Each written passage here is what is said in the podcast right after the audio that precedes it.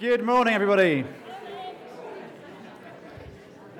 Good morning. Great to see you. So, we are for uh, fourth part of a five-part series that we're looking at to start the year on, uh, called Foundations, where we're, we're, looking at some foundational stuff for us as a church and uh, really trying to help and connect with three different groups of people. So, if you're here and you don't know Jesus personally, uh, maybe don't have any particular faith, we're hope, hoping this series will help you to understand more what we believe about Jesus and about Christianity. Hope that will help you.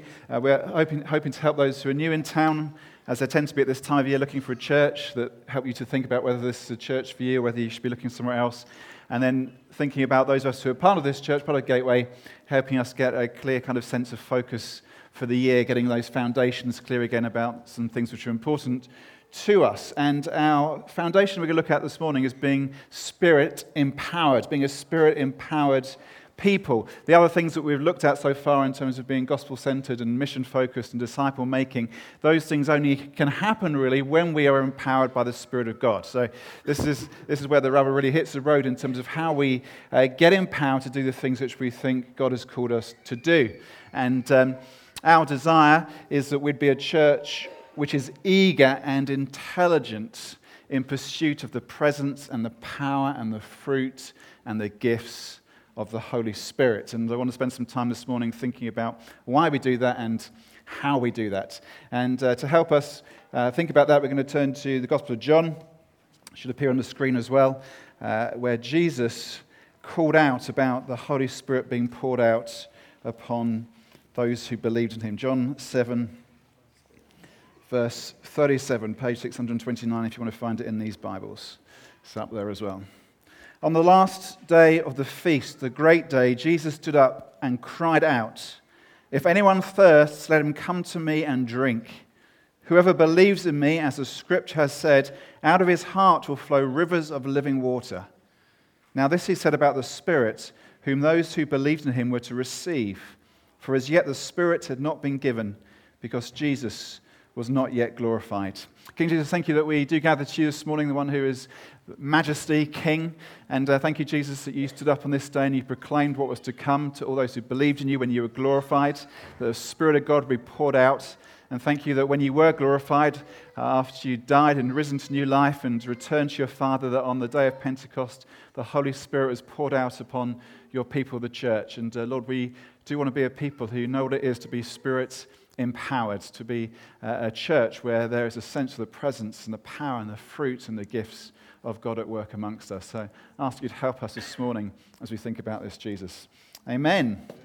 Right, let me give you some context. So, Jesus stood up at the feast, and uh, in, the, in, the, Jewish calendar, there are a whole bunch of feasts, and this was the Feast of Tabernacles or the Feast of Booths. And this was a, a period of, of, seven days each year when the uh, Jewish people remembered the way that God had led them uh, through the wilderness. After they come out of Egypt, and God had led them in the wilderness, and for this period of seven days, they were meant to construct booths or tents and kind of live out in the open, reenacting the way that they'd lived when they were wandering in the wilderness for 40 years.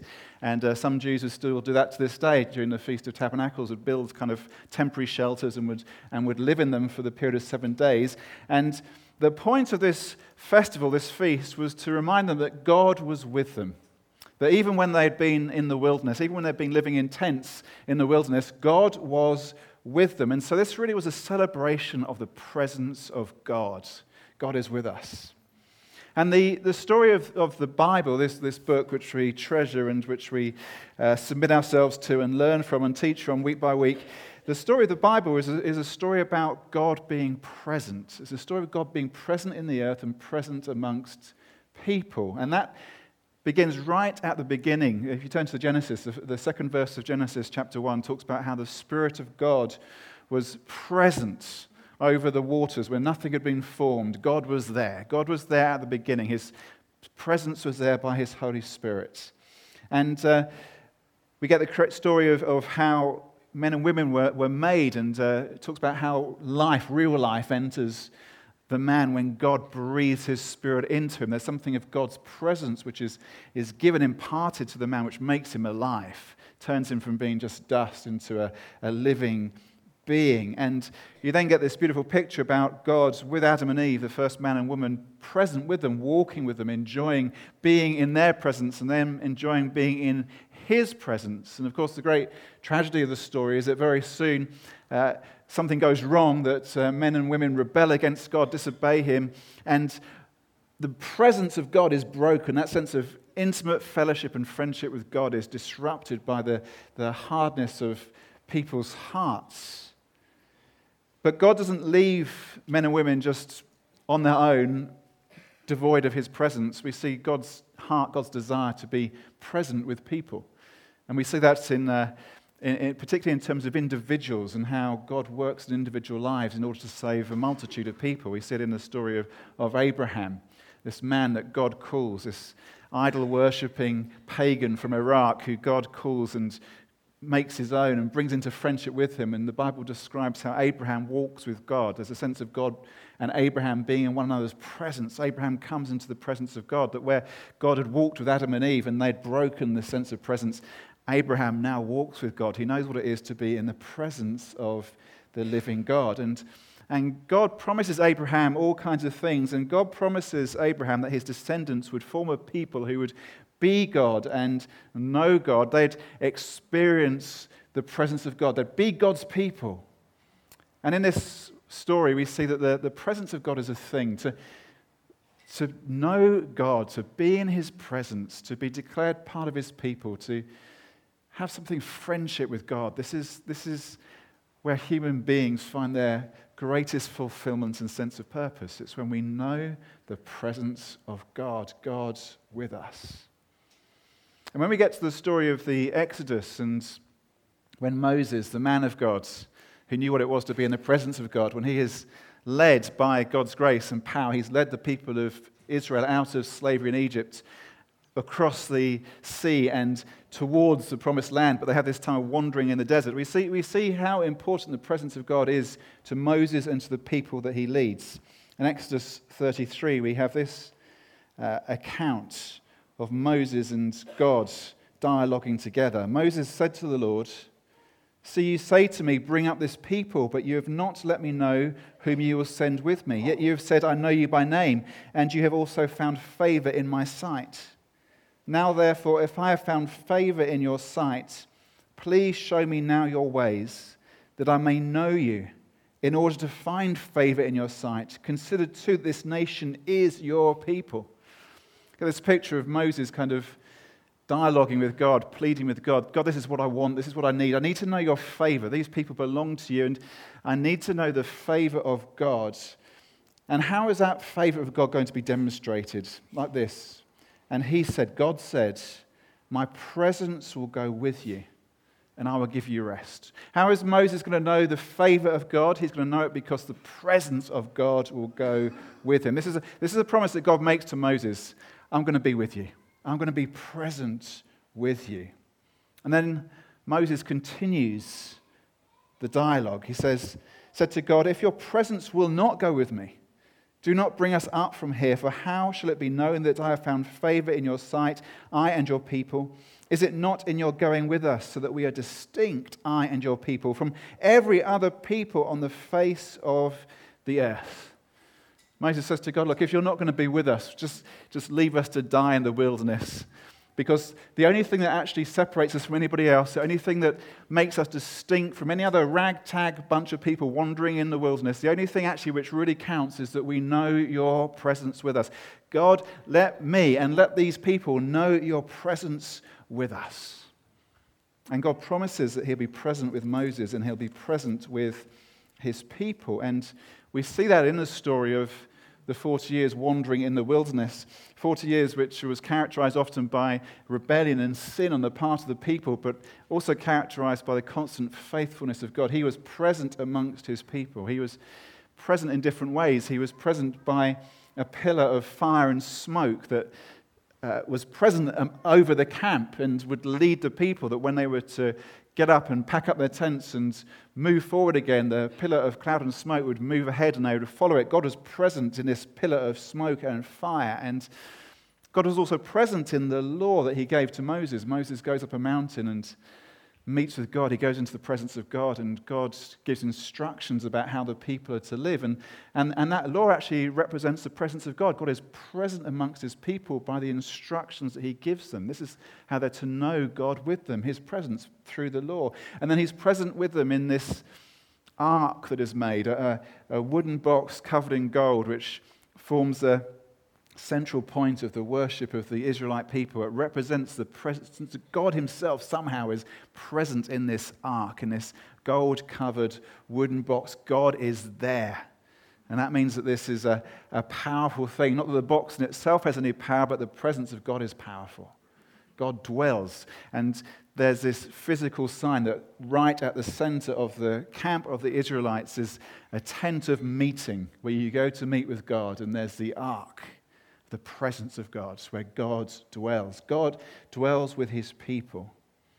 And so at the Feast of Tabernacles, hundreds and hundreds of years after the story of the Exodus, when the people were celebrating the feast, they were celebrating the presence of God. God was with us. God is with us. Even when we were living in tents in the wilderness, God was with us. And in the temple where Jesus stood and cried out, during the Feast of Tabernacles, each day water would be poured out onto the altar during this feast. And the water, water is a sign of joy and it's a sign of life.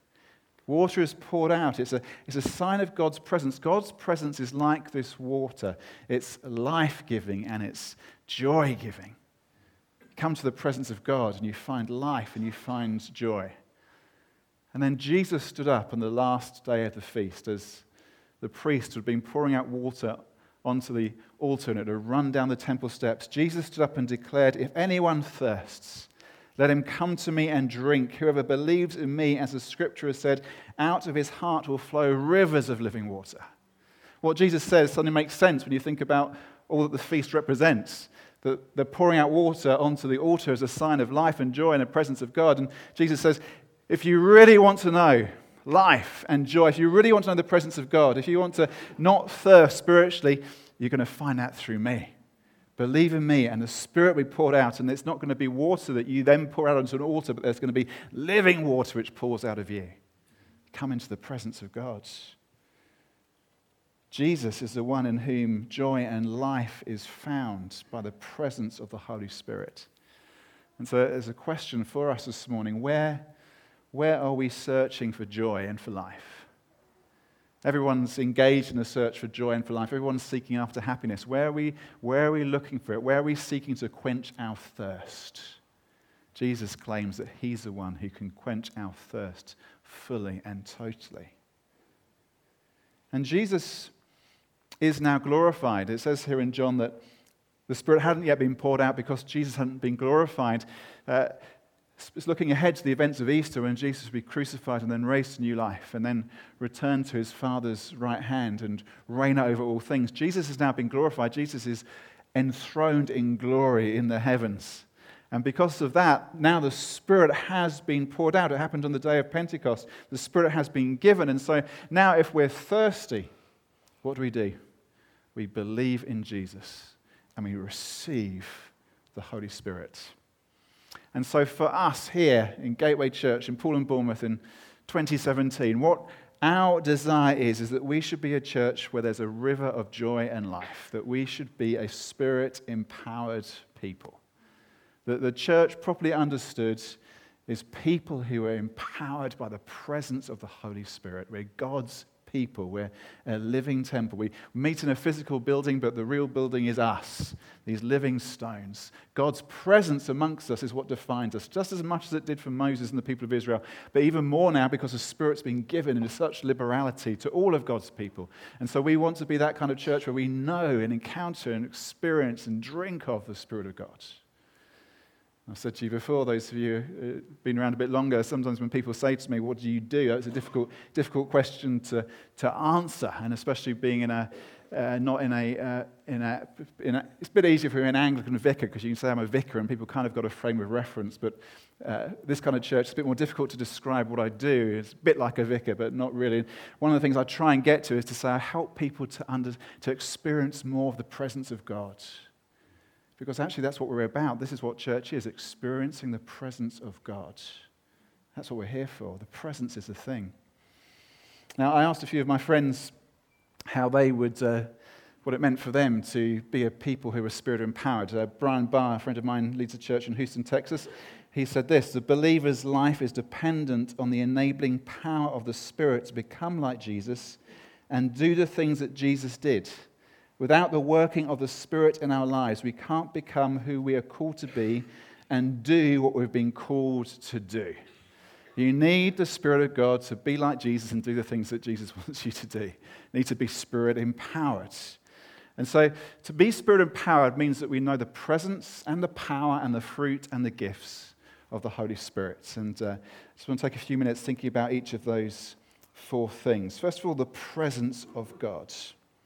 When you believe in Jesus, you enter the presence of God. Those who are Christians, those who are who have put their faith in Jesus, described in the Bible as being adopted. We become God's children. We become heirs of God and co heirs with Christ. That means that all that God has, He will share with us. Jesus is the one who rules, rules over all things. Uh, he is going to take up his inheritance, which is to possess all things, and he will share all things with those who are his children, who are co heirs with him. We, we get to share in all that Christ is and all that he has. We enter the presence of God. 1 Corinthians 3:16, do you not know that you are God's temple and that God's spirit dwells in you? Ephesians 2:22, in him you also are being built together into a dwelling place for God by the Spirit. You put your trust in Jesus and you enter the presence of God. Once the people of God had this ark, this wooden gold covered box, and then the temple as the place where God's presence was known to reside. But now everything has changed because Jesus has been glorified. Now the Spirit is present in the midst of God's people. And so the presence of God is something that we, we need to seek. And I said at the beginning that we want to be spirit empowered, we want to be eager and intelligent in our pursuit of the Spirit. And seeking the presence of God is one of the ways areas in which we need to be intelligent in our pursuit of God. Because sometimes it's, you can almost feel that Christians are pursuing the presence of God as if it's something that has been lost. It's been lost and we need to try and find it. Where's it gone? Actually, when you become a Christian, you enter the presence of God. You're welcomed in. You're declared to be a, an heir and a co heir with Christ. You're adopted as a child of God. You're, you're in the house. You're part of the house. You're getting built into this thing. The Spirit of God dwells in us. And so we don't seek the Spirit of God as something which is lost, but something which is ours by right and which we're called to enter into and to enjoy. It's a relationship that we have and we choose to embrace. It's like we, uh, you can live in the same house as somebody and not be in their presence. You can be physically there, but not actually present. You need to choose to engage with somebody, to talk together, to actually be present with one another. And those of us who believe in Jesus, we have this total free access into the presence of God. And so we seek the presence of God as something which is ours. Not something which has been lost, but something which we long for because it's ours by right. We want to know more of and experience more of and enjoy more of. We've crossed into the presence of God. Uh, last Monday, which was my day off, uh, Grace and I went out to the, the coast, and you know, the first few days of this week we had that incredible fog, didn't we? And uh, we drove out of Poole on, on Monday morning, and it was that thick, thick fog with about 20, 30 yards visibility. And uh, uh, as we were driving out all the way, it was thick, and out by Wareham, the trees were coated in ice. And then, as we just before we got to Swanage, suddenly the fog disappeared, and we went up into Durlston Country Park, and it was glorious, warm sunshine. And then we went to the Square and Compass pub for a pasty and a pint, which is an excellent thing to do, and, and, and sat outside, and it felt like May. It was warm sunshine, and bumblebees were flying around. It's just extraordinary, you know? absolutely amazing. And then Went, came back home, and as soon as we dropped over past Kingston and towards Corfe Castle, into the fog and the freezing again. It was just amazing. From zero degrees and thick fog into beautiful sunshine and really warm, sitting outside, basking in it, bumblebees flying around. Just amazing. You know, when you, come, when you become a Christian, it's a bit like that. That you suddenly come into the presence, you come out of the fog into the presence of God. You come into the sunshine of God's love. And you know, I, I much prefer sitting in the sunshine with the bumblebees flying around than being stuck in the fog, fog and the ice. And if you're, if you're a Christian, you've been invited into the sunshine of God's love. And so you want to seek the presence of God. It's ours. It's why, we, it's why we gather and pray. It's why this Friday, first Friday of the month, we say, come and pray. Not to get through a list of stuff, not to tick off some religious obligation. No, it's because we come together and together we experience the presence of God. And that's good. I want us to know the presence of God. Next thing we need to know is the power of God. We do want to be spirit empowered. And we need power for when we know that we don't have power in ourselves to do the things we need to do. This week I got an email on the uh, newsletter for Simon Guillebaud, who leads a, a, work in, in Burundi. He actually preached here a few years ago. And uh, it's always worth following what Simon's up to. Very impressive guy. And he said this as part of his email Burundians are hungry. In a ladies' Bible study, there was a discussion about their five greatest fears. The top two recurring answers were being hacked to death and slowly wasting away through starvation. Incidentally, it would be interesting to compare notes with your life group if you're in one. What would you come up with? Now, it really struck me powerfully the reality of Simon's situation that in life groups in Simon's church, things that people are talking about are are they going to starve to death? Are they going to be or hacked to death? Uh, a situation like that is one where people are very aware of their lack of power and when you feel a lack of your own power, your own resources, we need to know power. And the way that we Christians are empowered is by the presence of God, God's Spirit at work in us. And Christian history is replete with stories of Christians who have run out of their own power but have found the empowering presence of God who has sustained them and helped them and enabled them to overcome all the things which have come against them. We need to know that kind of power. We might not be facing starvation or being hacked to death, but we, there's things in our lives where we don't have power in ourselves to endure, and we need to know the empowering presence of God. We also need to know God's power so that we can obey Him. You know, friendship with God is, is amazing, but uh, we've got to remember that God's in charge. 1 Corinthians 6 Do you not know that your body is a temple of the Holy Spirit within you? whom you have from God. You are not your own, for you are bought with a price. The reality is, you become a Christian and there's a new sheriff in town, there's a new boss, that Jesus is now king. And he demands things of us in terms of the way that we live and the things that we do and the thoughts that we have. We, we're to be submitted to him, we're to be submitted to his word. We need to apply and believe and follow what is taught us through the Bible, through the scripture, through the word of God in, in the scriptures. And, you know, that's not always easy. There are things in every generation which are particularly challenging. And in our culture, there are things which are particularly challenging because there are things which are just assumed as normal in our society, which actually are contrary to what the Bible would have us do and believe and practice. And, and it can be very difficult at times to live faithfully as a Christian because there can seem to be such a gulf between what the Bible expects of us and what our culture expects of us. And to be faithful to the Bible, to be faithful to Jesus, rather than just sucked up by our culture. We need power. Now, I can't do it on my own. The, the, the, the, the cultural currents are so strong. If I'm going to be faithful to Jesus and what he teaches me through his word, I need some power. I need the Holy Spirit to be at work in me, empowering me.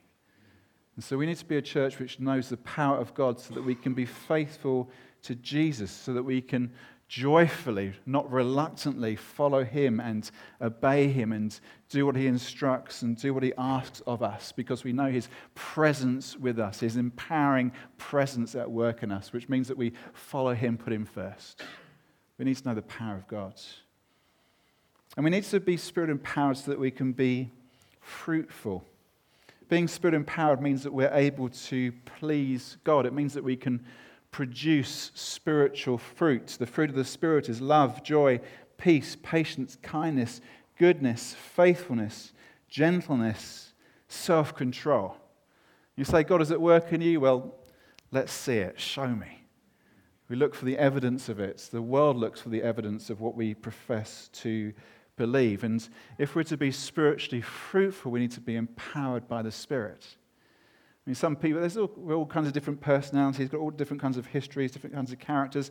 Some people are just by natural personality nicer people than others. Some people are by temperaments more sunny, and some are a bit more gloomy. And we've all got our own different ways of doing things. But those of us who know Christ are called to cultivate the fruit of the Spirit. And in the areas where we're natu- not so naturally fruitful, we need the Spirit to help us if we're not by nature patient people, we need the Spirit to empower us, to help us to be patient. You'll be very pleased to know that this week I deliberately chose the slowest cashier at the supermarket to put into practice what I'd encouraged you to do last week to cultivate patience in my heart. And uh, if you're not if you're not naturally kind, we need the Spirit of God to empower us for kindness. If you, if you find it hard to be faithful, then we need the Spirit of God to empower us for faithfulness. If, if you lack self control, it's the Spirit of God who brings this fruit of self control forth. We need to be empowered by the Spirit so that we might be fruitful. And when we think about this, it's really, we need to remember that when we talk about the fruit of the Spirit, the Holy Spirit isn't a, isn't a force or an influence. Now, the Spirit of God is the very presence, and he's, he's a, a person. He's one of the Trinity. He's fully God. He's the fulfillment of God's promise to presence himself among his people. How do we know the presence of God? By the person of the Holy Spirit. And he empowers us to live godly, fruitful lives. And so, where we are lacking in fruit, spiritual fruit, where as a congregation we're not displaying the fruit of the Spirit as we should. What we need more of is more of the presence of God, the empowering presence of God. We need to be Spirit empowered so that we can be spiritually fruitful. And then lastly, we want to be Spirit empowered so that we can exercise spiritual gifts. And I was asking my friends for uh, their thoughts on being Spirit empowered. Steve Van Rooyen from Cape Town, he said this The Holy Spirit desires to fill each believer continually with increased power for Christian life and witness, and imparts his supernatural gifts for the edification of the body and for various works of ministry in the world. All the gifts of the Holy Spirit at work in the church of the first century are available today, are vital for the mission of the church, and are to be earnestly desired. All the spiritual gifts that we read about in the New Testament are still available today. They're to be earnestly desired, they're vital for our mission. And so we need to be earnestly desiring the gifts that God has for us, the things which we can't do on our own, all the gifts. And to be spirit empowered means that we can do things that we can't do. Sometimes that's very clear and obvious. With a gift like healing or, or prophecy or speaking in another language. Those are things which we cannot do, and it's very obvious that something else is happening to us to enable us to do them, that we need to know the power of the Spirit in order to pray for the sick and see, see them made well, to get revelation from God, so things we couldn't possibly know get opened up. Those are obvious uh, ways in which the Spirit works. Other gifts that the Bible describes, which might look a bit more natural, but actually the things we couldn't do or couldn't do to the extent we need to unless the Spirit empowers us part of the process of what I go through week by week and this of getting up to teach is looking Spirit of God, would you gift me? Because in myself I only have a certain degree of ability. I need the Spirit of God to gift me and then to take the words that I say and to apply them into your hearts. Otherwise, this is a very dry and futile exercise that we sit through week by week. We need the Spirit of God to be present amongst us. And so we need to earnestly, eagerly seek, desire the spiritual gifts because they're vital for the mission of the church and they're available to us today. And so, in the areas of church life where we are not experiencing the fullness of the gifts as we would want to, we, what do we do? We seek the Spirit. We ask the Spirit of God to empower us again. We need to thirst. Jesus said, If anyone's thirsty, come to me and drink.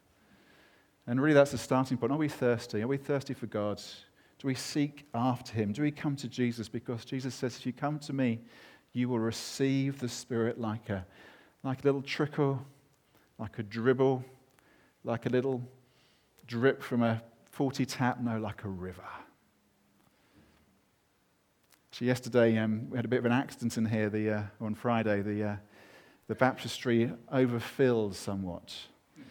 And uh, the whole of this floor was covered in water. And uh, that was a bit of a problem and a bit of a pain, and meant we had to hire in some equipment to suck it all up.